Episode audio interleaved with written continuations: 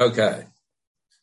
If Margaret Atwood was a bird, I'd say she was a cross between an osprey and a magpie. Ospreys are found all over the world, except in Antarctica. They're able to scope out vast landscapes and spot what's important. They have amazing eyesight. In fact, the military has subjected it to many studies. It enables the bird to see fish from way up above bodies of water and determine what depth they're swimming at and which are the tastiest and when they're close to the surface so that they can scoop them up. Her unique talons allow her to rearrange her catch so that it faces forward as she carries it to her nest. She travels extensively as far as 4,200 miles over a 45 day period, but always returns to the same area every year. In most cases, ospreys are monogamous and mate for life. Magpies hear the sound of grubs and worms underground. oh, oh, Nigel. Who are those grubs and worms? Oh, oh, somebody's going to be insulted by that. They're pretty easy uh, to make friends with, and they form long friendships. They steal other birds' eggs. They're excellent mimics. They've got one of the most complex of all bird calls. It conveys a huge amount of information, and sometimes they'll sing right through, right through the night. Not anymore, Nigel. oh, okay. They're among the most intelligent birds recognized by modern science. They recognize themselves in looking glasses and they're attracted to shiny things. They use them in the structure of their nests, and their long tails provide them with the ability to make swift turns while in and on the air. Welcome, Margaret Atwood, to the Bibliofile. So you wonder what I think of that? No, I don't. I want to know what kind of bird you think you are. Well, or, Nigel, I thought you did pretty well, uh, but you left out a whole category. So let's try Phoenix. okay. Well, did you crash and burn? No, no. I, I resurrect out of the ashes every hundred years. okay, so you haven't crashed and burned then? Hmm. Frequently. I'm just a lot older than you think. You're forever young. You are. There you go. So out of the ashes and and doesn't really exist, Nigel, or not in the way that your osprey and and magpie do. You don't exist. No, I'm a mythological bird, but but what do we mean by? Oh, oh, the the phoenix. But you exist, right? Or do do you think you exist? How do you know? You're seeing an image on a screen. You Let's know how I know? I, I know because I've seen those books in the backdrop of all sorts of your Zoom, your other Zoom images. Yes, but Nigel, how do you know that I wrote them? Yeah. Anyway, we won't. We'll we'll we'll steer away from what is real. Okay, um, let's do that. And and you can plunge into your other questions about other things that aren't real, such as uh, novels. Okay. So, um, what do you do? What do I do? You mean all day? What do I do all day, or what do I do for a living? Well, we're talking about the double. Oh, you mean what do I do when I'm not writing books? Yeah. Yeah. No, I, I, I do care about that, but I care about the fact there's two of you. Oh, there's two of everybody at least. There's at least two of everybody, and probably quite a bit more. So you are different people to the different people that you know. That's right. writers are particularly double because they have a writing life and then they have their their ordinary life, and um, the writing life persists in the forms of their books, or else it doesn't persist, uh, depending. But certainly, the Romantic poets were of the mind that they were they were going to have this other life embodied in their in their poetry. Um, so, writers are who they are when they're writing, and then they're who they are when they're doing the dishes or taking the dog for a walk. Okay, so then some have said they're alien to themselves. They don't know the other person. Well, that just depends how far into their delusional writing they get, doesn't it? kinds of lies they want to tell people like you.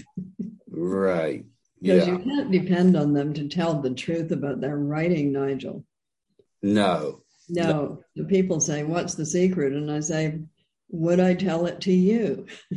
Yeah, okay, we're not going to do any more secrets then. What I'm going to do is I'm going to read back to you. It's going to take a little a little time. Which book are you going to read back to me from? Is it going to be Negotiating with the Dead? Thank you for reminding me. Yeah. Yes. So you know that they changed the title of that. I do. In fact, I found I saw the new one in Dussmann's in Berlin about uh, two months ago. Yeah. So they they did. I think they were afraid of the D word. You know, Yes, Dead? yes. dead. They It's- didn't. They thought maybe dead might be a bit off-putting to the hopeful reader. That's so awful, death, isn't it? I mean, No, I'm We're- not too worried about it. right? we we are we are going to die, That's true. and we can't escape that. So why are they afraid of it? I don't know. Um, Because it won't sell. Yeah, I think that was their feeling. It's like the word Negro. Ah, I heard that. Absolutely, it's like Lawrence Hill. Yes. He was, just, he was just quoting from an historical document, but the U.S. didn't want to use that title. Anyway, we, we have these changes of fashion, but I think the dead word is is not a ma- matter of change of fashion. It's a matter of um, some people being squeamish. And that's going to interfere with sales. I don't know the thinking, Nigel, because it was not I who changed the title. Okay. Okay. That would be my guess. Here's a sample of how I'd like you to answer all the rest of my questions. This, this is how you answered the question why do writers write? It's kind of a summary. Oh yeah, that's a lot of fun. I loved doing that. That, that is, well, here, I do want to read it out because it's, I mean, it's going to take me about half an hour, but Okay, go for it, Nigel. Okay, so here we go. To record the world as it is, to set down the past before it's all forgotten, to excavate the past because it's been forgotten, to satisfy my, des- my desire for revenge, because I knew I had to keep writing or else I would die. Because to write is to take risks, and it is only by taking risks that we know we are alive. To produce order out of chaos, to delight and instruct, to please myself, to express myself, to express myself beautifully, to create a perfect work of art, to reward the virtuous and punish the guilty, to hold a mirror up to nature, to hold a mirror up to the reader, to paint a portrait of society and its ills, to express the unexpressed life of the masses, to name the hitherto unnamed, to defend the human spirit and human integrity and honor, to thumb my nose at death, to make money so my children could have shoes, to make, true. to make money so I could sneer at those who formerly sneered at me, to show the bastards, because to create is human, because to create is godlike, because I hate the idea of having a job. Word to make a new thing, to create a national consciousness or a national conscience, to justify my failures in school, to justify my own view of myself and my life, because I couldn't be a quote writer unless I actually did some writing to make myself appear more interesting than I actually was, to attract the love of a beautiful woman, to attract the love of any woman at all, to attract the love of a beautiful man, to rectify the imperfection of my miserable childhood, to thwart my parents, to spin a fascinating tale, to amuse and please the reader, to amuse and please myself, to pass the time, even though it would have passed anyway. Graphomania, compulsive logorrhea, because I was driven to it by some force outside my control, because I was possessed, because an angel dictated to me, because I fell into the embrace of the muse, because I got pregnant by the muse and needed to give birth to a book, because I had books instead of children, to serve art, to serve the collective unconsciousness, to serve history, to justify the ways of God toward man, to act out antisocial behavior for which I would have been punished in real life, to master a craft so I could generate texts, to subvert the establishment, to demonstrate that whatever is, is right, to experiment with new forms of perception, to create a recreational boudoir so the reader could go into it and have fun. Story took hold of me and wouldn't let me go. To search for understanding of the, the reader and myself, to cope with my depression, for my children, to make a name that would survive death, to defend a minority group or oppressed class, to speak for those who cannot speak for themselves, to expose appalling wrongs and atrocities, to record the times through which I've lived, to bear witness to horrifying events that I've survived, to speak for the dead, to celebrate life in all its complexity, to praise the universe, to allow for the possibility of hope and redemption, to give back something of what has been given to me. Yes, all of those are quotes, Nigel. You, you didn't come up with that? recognized uh, Alexander Pope, Samuel Beckett, uh, Milton. The boudoir one was from a Czech newspaper. Love it. Okay, what I would like is I'd like that same kind of answer from every other question that I pose to you. Is that okay? Well, no, the answers will be very long in that case. That's okay. I've got more time than you do. That's true. In so many ways, Nigel. well, I wish. I don't know. I think you're going to outlive me. Um, okay, so let me pose the question to you again then. Are you a high priestess? Are you a prophet, a court jester, a witness? All. So writers are basically all, um, but that depends on who's looking at them. Um, so it was, was it a Habsburg? It was a ruler who said of Voltaire, "This court jester is expensive." Um, but I, I, don't think Voltaire thought of himself as a court jester. no. um, so it depends who's the ruling class and what place the artist has within it. Well, didn't he get get out of France and set up a really nice chateau in Switzerland? Who Voltaire? Yeah. Uh, I forget what happened to him later in life, but I, I, don't think it was a French person who said this court jester is expensive. It was it was uh, somebody in another realm. He he traveled around, so he did. So really, it depends. It depends partly on who's paying the bills, right?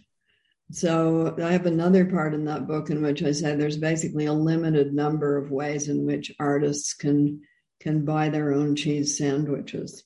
And one of those ways is a patron, and that could be the Pope, it could be a duke, it could be a king, it could be some rich person, it could be a granting organization. You know, the Canada Council is a patron. Um, it could be some prize giving organization like the Writers' Trust in our country. So, in our country, these people tend not to be aristocrats and popes and things like that. They tend to be um, associations of individuals who take it upon themselves to be the patrons. So, that's one way. So, does that uh, compromise your role? Well, it doesn't compromise mine because I don't get grants. You did get one, and it was a pretty good investment, wasn't it? It certainly was. I got one in 1969 70. I was actually asked by the Canada Council to apply for it because in those days there were so few writers uh, that they didn't have enough senior people applying for them. And they said, you, got to do this because otherwise they're going to abolish the category. uh, so yeah, yeah, yeah, they did. I got, I think, $6,000, which was a lot of money in those times. You've paid a bit more tax than that over the years. Oh, don't even talk about tax. yeah, it's tax time, which is coming up. So yeah, so there's that. So that's one way, having a patron, having money. Yeah. Yeah, yeah, that's good. People in the past who went into both the arts and the sciences in the 19th century had money of their own. Right. So, because they didn't yet have people willing to support these activities, particularly science, a lot of the science in the 19th century was amateur. Darwin was an amateur, but he had money. Okay, so you can have money, you can marry money, you can have a day job. I've had a lot of those, and then do your other thing basically at night or early in the morning. Or you can go to the market. Or you can starve. That is not an option, Nigel, because if you starve, you will not do any make any art. No, but You're if self-selecting you yourself be- out of the art gene pool. you can be hungry and do some good stuff in a short period of time and then die. Okay, being hungry is different from starving. Okay. Okay. Yeah, the cheapest things to eat if you don't have a lot of money. Yes, Um, peasant, um, peasant food. Yeah, well, nutri- things that have some nutrients, such as potatoes. Yeah. Um, Turnips. I used to eat hot dogs. I used to eat Kraft Mm. dinner, if you can imagine such a thing. Well, Yeah. you can you can jazz it up a bit. You can chop the, the wieners up into the Kraft dinner. dinner. You can do that, but if you put some smoked paprika on it, it sort of, you know, perks it up a bit. You probably don't remember rooming houses because you're too young. Um, so I had a rooming house once in which I had one hot plate like this. And I used to get Okay. those, and I used to keep my food in the dresser. There was a dresser. So I kept it in the dresser drawers. And you could get these boilable packages in those times. They've probably axed them since because I'm sure they were full of, you know, chemicals that got into you. But you could get a couple of those and you put them in a pot of boiling water on the one hot plate. This would be the kind of rooming house that where you didn't have your own bathroom. And so then you would take the dishes into the shared bathroom and do them in the bathtub. Uh, so that's where you would find the other people's noodles in the. Yeah, but wait a second. What's this got to do with the role of the writer? quite a lot. We were talking about starving, right? I'm just saying you can get by on really not very much. Is the art better when you're hungry or not? There is absolutely no relation, zero Okay. relation. There's no relation either between whether a writer writes to make money or whether a writer does not write to make money. So Chekhov said famously, I never write except to make money, and I, I do not write for any other reason. I think he was a bit lying, but he he definitely felt that he had to sell what he wrote. And Yes. as we know, Shakespeare was not only a playwright, he was an actor, manager, producer, director. And the reason we call it box office is that there was a box. There was this little tin box. People going in to the play put their whatever the sum was, they put it into the little box. And that's why we call it box office. The thing he did the best with, believe it or not, and I'm sure you know this, were the history plays. He cleaned up with the history plays because it was the only at that time way outside of going and looking at marble people in Westminster Abbey that English people could get any grasp of their own history or what happened, say, to their grandfathers during the Wars of the Roses. So they, they flocked to these history plays, which depicted, quotes, real people that they'd only ever heard about. And they could see them all dressed up, wearing crowns and things, which you didn't get to see every day. And uh, they were hugely popular, much more so than what we now consider the, the really big plays. We, much more popular than Hamlet, more than Macbeth. Uh, I think Richard III is still pretty popular. It was a history play, but it's got a noteworthy villain in it. Yeah, I mean, when you put a guy with a hunchback, Oh, it's not just the physical form, it's the speeches, which are quite gorgeous, especially at the beginning. So he is the model for a lot of villains since that time. I'm bad. I'm telling you I'm bad, and now you can watch me being bad. you just explained how you write novels. Uh, no, that's not always how you write novels. it's it's one way of writing novels. You're jumping ahead. Yeah, right. Okay. Where where do you want to go back to? Well, I'm I'm not sure. Uh, I'm very intrigued with this. That, you know, Philip Larkin didn't like grants. He, they, and he thought that you know you stuff the golden goose full of cream, it's not going to produce more uh, more golden eggs. So well, I, think it's a total spin of the roulette wheel. You know, right. some, it's got nothing to do with anything. Some people get grants and they do wonderful things with them. Yeah. And yeah, other people okay. get grants and do nothing with them. Some people don't get grants and do nothing with them, and other people don't get grants and do very well. Okay. Um, there's no connection. There's no connection between whether a work makes a lot of money and whether it's any good. There is this form of snobbery that goes on both ways. Um, oh, you didn't make any money, poo poo on you. Uh, other version, oh, you made money, poo poo on you. You know, you Yes. suck up to the market, or else uh, you're no good because you don't make any money. Doesn't it make sense that if it's popular, it's got to be doing something good? Why? it might be doing something bad. Well, Mein Kampf is that very is popular, Nigel. it, it attracts it attracts an audience, and there's got to be something to be said for doing that. Not necessarily. We, human beings are a very mixed bag. It could be a pandering to the absolute worst inclinations of, of people. And we we think of, oh, the Gutenberg press was invented and outpoured all of these masterpieces. Actually, the Gutenberg press was invented and outpoured a sort of never-ending stream of slush, pornography, Yeah, uh, stuff. fiction, political pamphlets, and you know we've forgotten about those. We've forgotten about penny dreadfuls and all of the stuff that poured forth, and the Yes. yellow press and all of that. And we say, oh well, you know, it gave us war and peace. Uh, yes, it did, but it also gave us all of these other things, like any media form ever. Unless you unless you're going to go with the myth that the customer is always right and that that Yeah. people are good, uh, forget it. No, I didn't say I didn't I didn't say all or none like that. I but I do think there's something to be said for appealing and and and being able to appeal to an audience. I just want to say though, I don't think that the pornography that came off Gutenberg's press would have been that exciting. You know nothing about it, Nigel.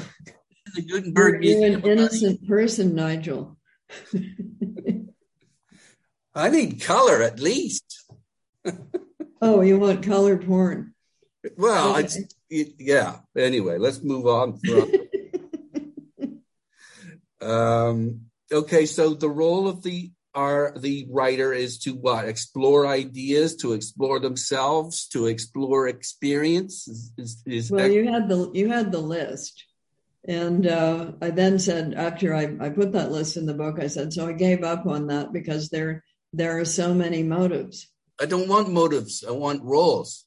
It's the same thing. Oh, okay. Yes, it's it's what people think they're doing. So the worst thing that that we can do is to tell artists what they have to do, right. to tell them what they ought to do. I say let it rip, and then you can make up your mind after you actually see the art. Uh, because otherwise, you're in some kind of uh, prescriptive, you know, let us have the artists serving the people and we will tell them how to do that. And what does that sound like to you? Well, it sounds like a dictatorship to me. Yeah. And we have seen a lot of art like that produced by dictatorship. Some some of it is interesting, but probably not for the reasons the people were making it thought it was. Okay. What do you think Ovid meant when he said, "By my voice I shall be known"? wasn't Ovid who said that. It, it was Ovid who put those words in the mouth of a character about which he was writing. Okay, I what I'm doing is I'm confusing the writer with the character, like so many people do. That is what you're doing. So, as I recall, that was the Sibyl of Cumae. Yes, you can recall correctly. uh, at the moment at which she had, uh, she made a deal with Apollo, but she left something out. And uh, she asked for long life, but she forgot to put in eternal youth. So she she shriveled up and got hung up in a leather sack. and uh, mythology has it that she eventually turned into a spider. But before doing that, uh, she said, "All that all that will be left of me is my words, and by my words I shall be known." So let us suppose that Ovid was also speaking for himself. That's what um, I did. That's what you assumed, yes. Uh, but then you have to put it in context. Which is why we've got you here. Is that why you've got me here? I thought, we got, I thought we've got me here because you've been after me for years to do this. no, no, no. I wanted to do this in person. That's why it's taking so long. I think oh, you, is that right? Okay. would have given in a lot sooner if I said, okay, let's just do it virtually. I'm I'm basically compromising here. Yes, you are. Well, you know, it happens to the best of us.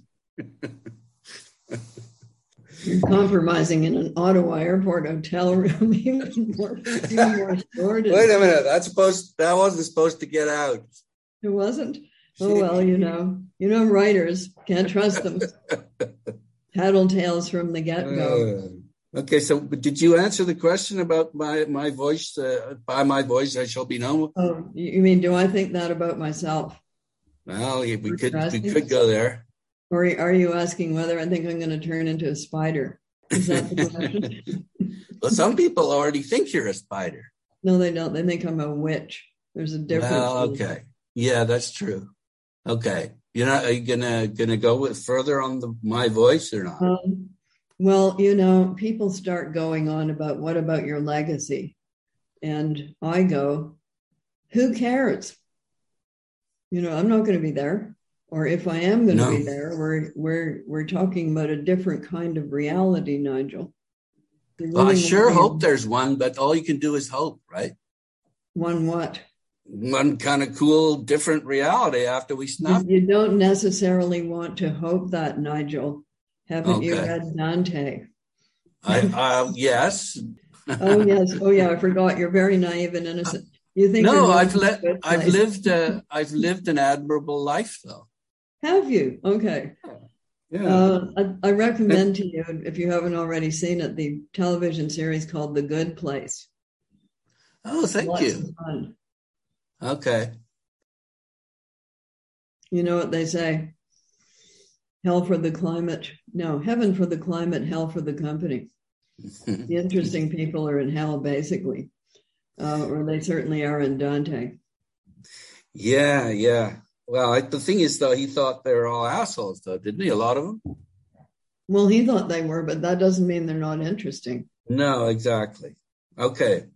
Can you please tell me about Alice Munro's Hugo, the filthy moral idiot? yeah, so it's in a story that Alice wrote called Material. And uh, it's narrated by a woman who's married to a guy who uh, purports to be a writer, and when she's married to him, she doesn't really think he is because she doesn't think he's got the what it takes, and he doesn't have the seriousness, and and she just kind of dismisses it. But then after they're divorced, he comes out with a book, and it's good, much to her surprise. Uh, so she reads this book, and and she's really quite impressed with it. Uh, but then she realizes that Hugo has has um, utilized their downstairs neighbor. He's basically cannibalized their downstairs neighbor.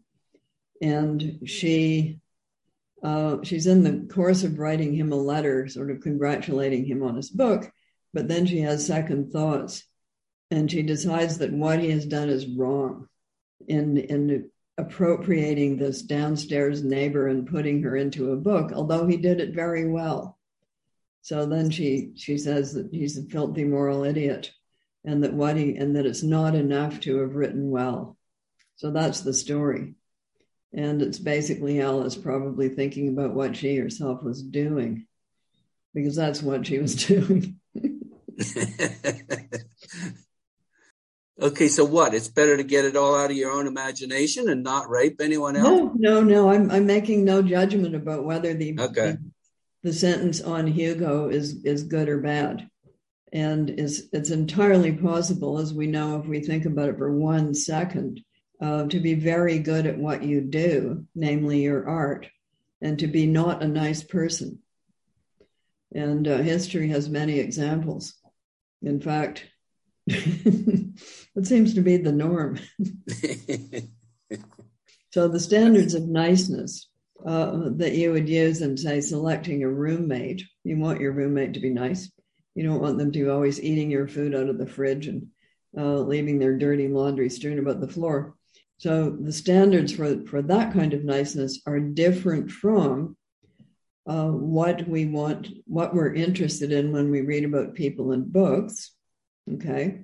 We don't want yeah. everybody in a book to be nice all the time because if they are, number one, we'll think this isn't true to life, but we also think this is pretty boring. Boring is the worst thing you can be. Well, well yeah, because you're not going to get the reader past page 15. So back in the days when I used to teach writing classes, usually as a drop in guest, I would only deal with the first five pages because that's real life. So close your eyes, imagine that you walk into a bookstore, there's your book. So this beautiful cover on it, you've participated in the design, and has this great title. You've chosen it out of, you know, 15 possible titles. This is the best one. And the reader picks up the book. They've never heard of you before. And what do they do first? They look at the front jacket flap, which has copy on it about the book, which the publishing company has given to an intern to write. They've given the most important job about the cover to an intern, uh, but luckily they've sent it to you to rewrite. So you've written, you've already rewritten your own jacket copy. You've taken out the part that gives away the plot. You've rectified the names of the characters. Uh, and the reader looks at that and thinks, maybe I'll find this interesting. And then what do they do after they look at your picture on the back? yeah, yeah, they got to. Then, then they yeah. open to page one. So if you can get them past page one, they yeah. might read, read page two. Yeah. if you can get them past page two, they might read to page five. Okay, so how do they do that? How do you do that?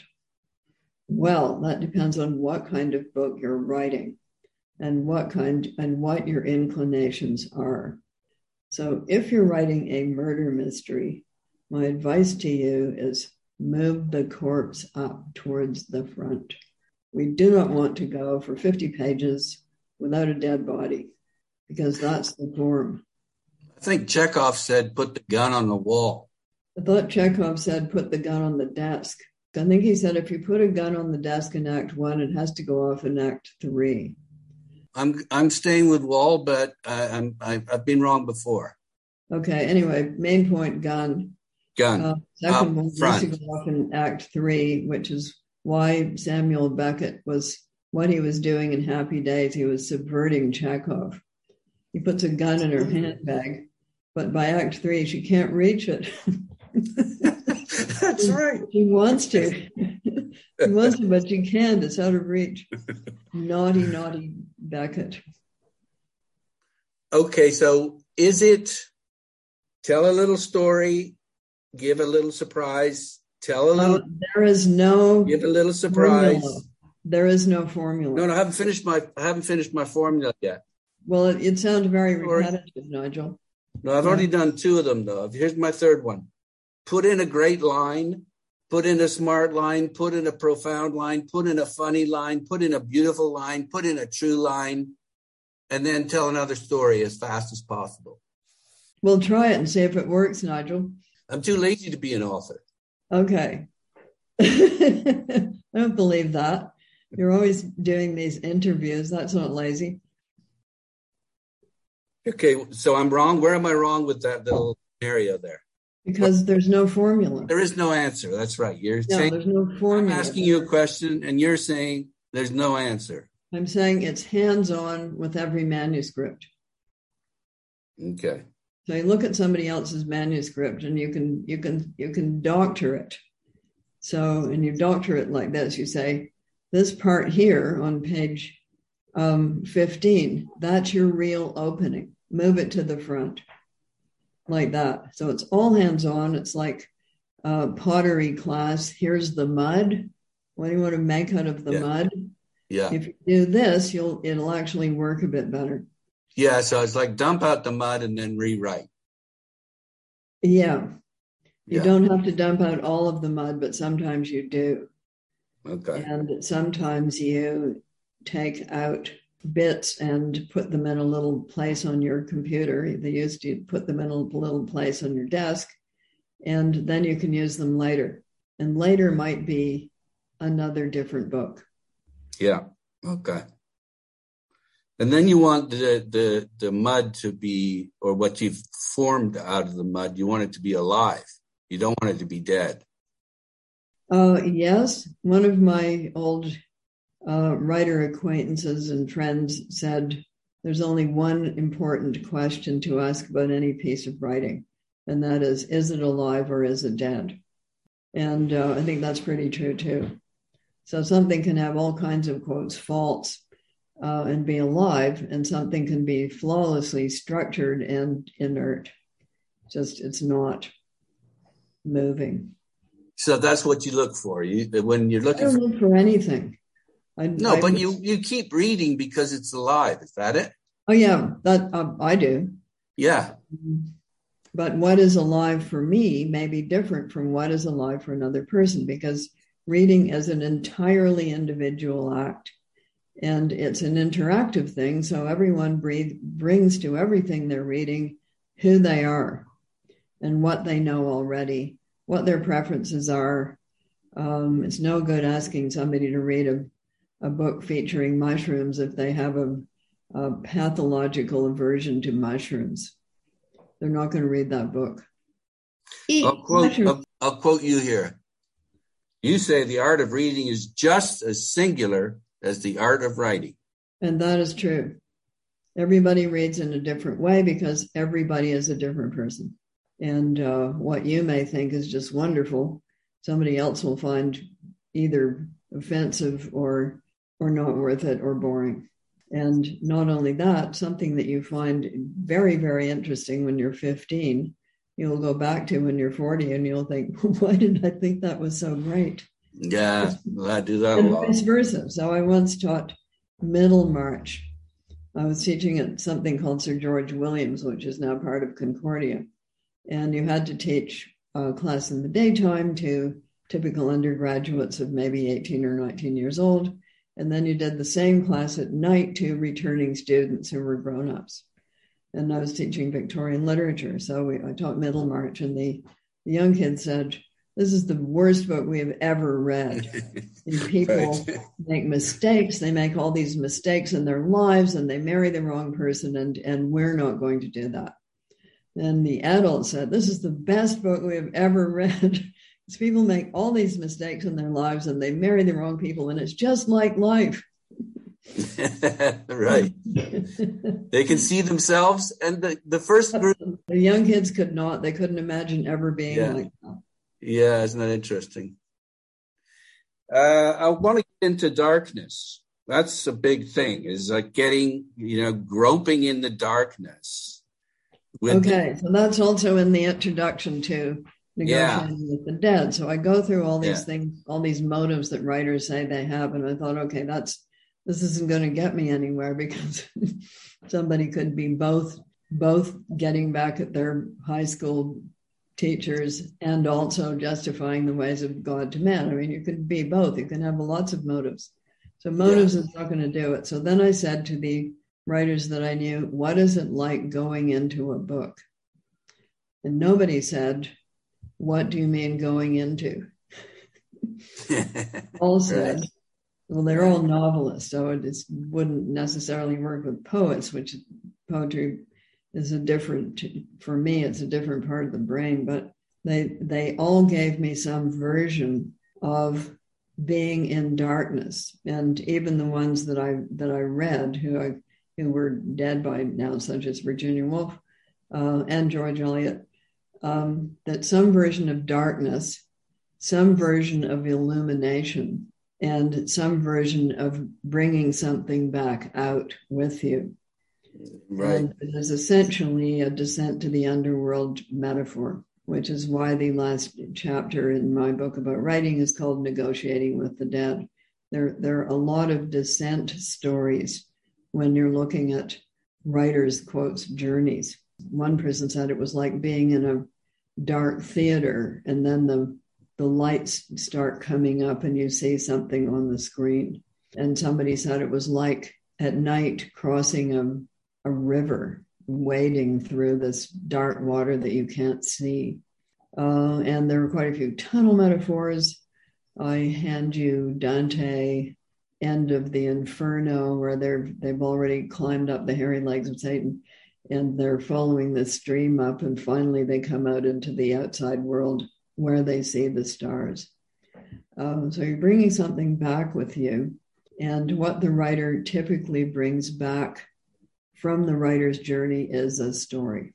So I think I invoke uh, Gilgamesh at that point. So he had, takes this long, long journey in search of immortality. And he does find um, a man who has been living forever. He, he gets the secret of immortality, but then he, he drops it down a well.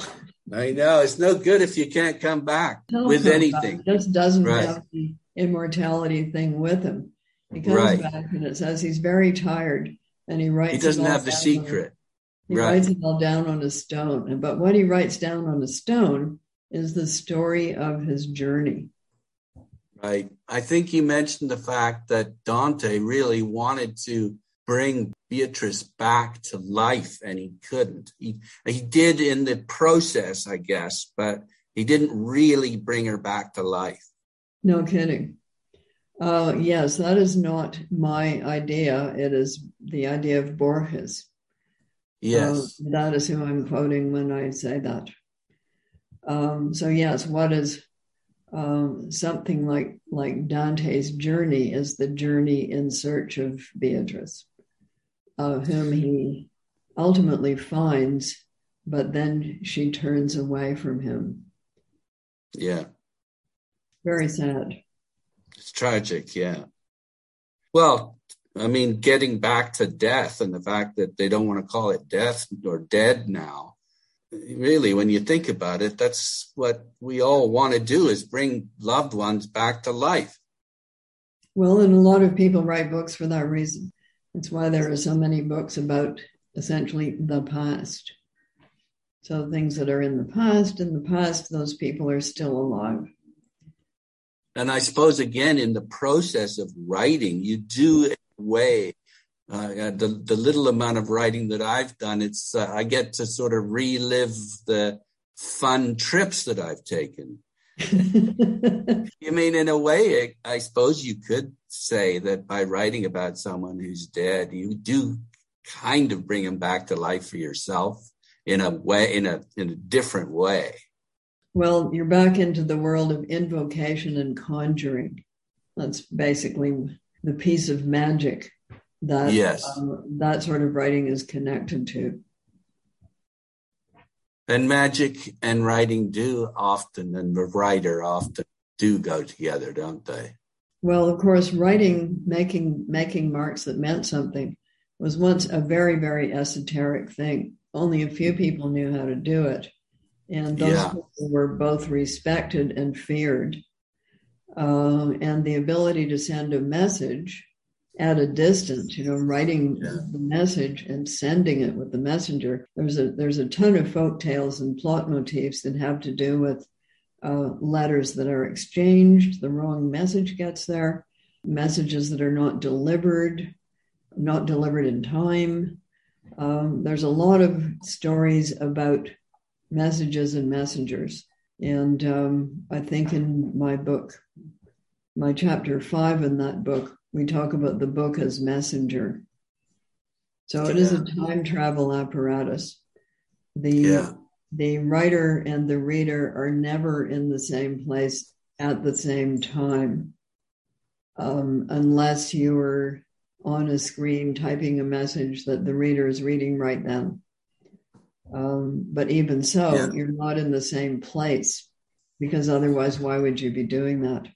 I guess the most immediate kind of writing of, that I can think of is um, if you go to a book about the Chinese uh, cultural revolution called The World Turned Upside Down.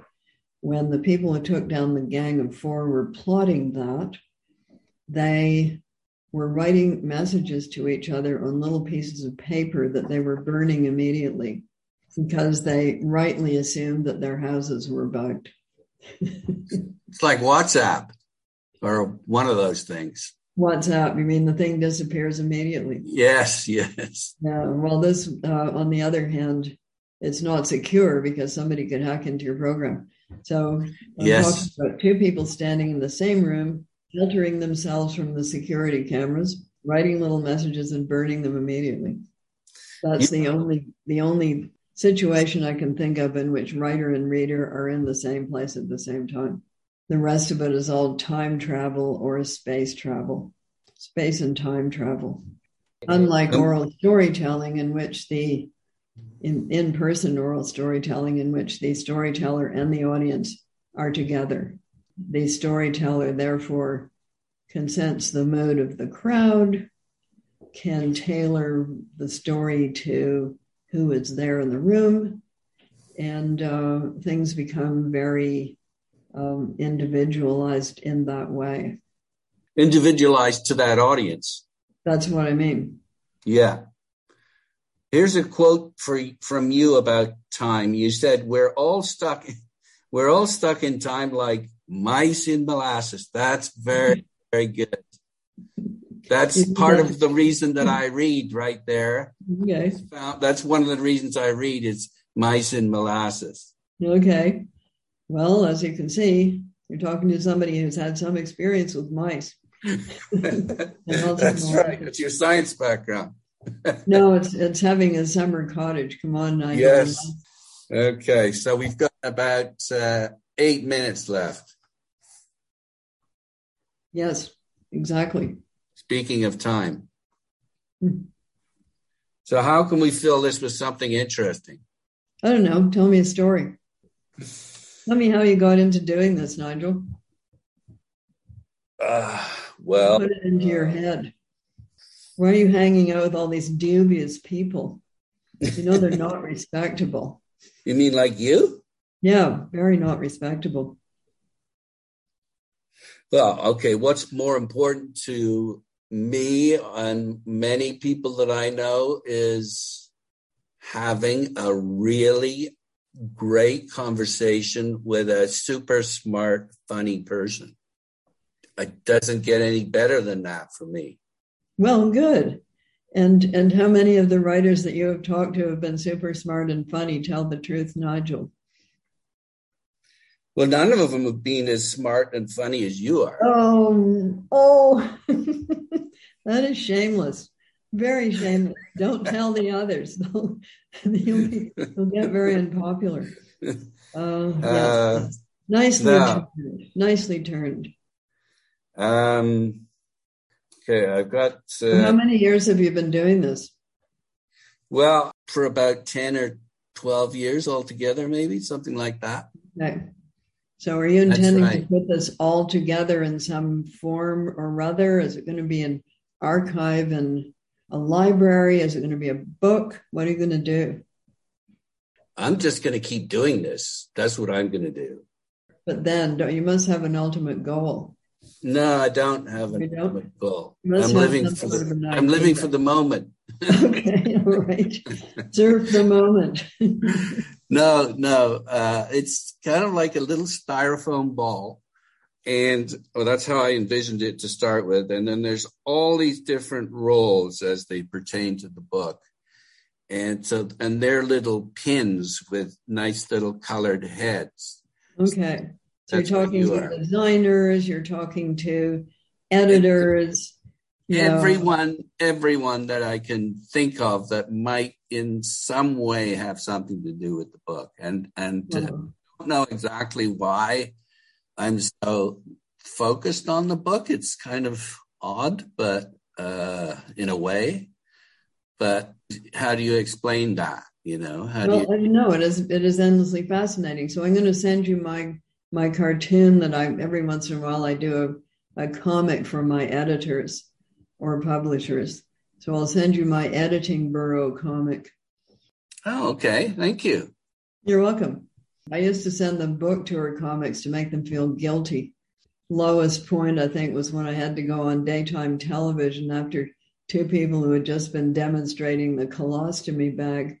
and I thought, I cannot compete with this. you know, so so hi honey, what do you do? Oh, you wrote a book. Hmm.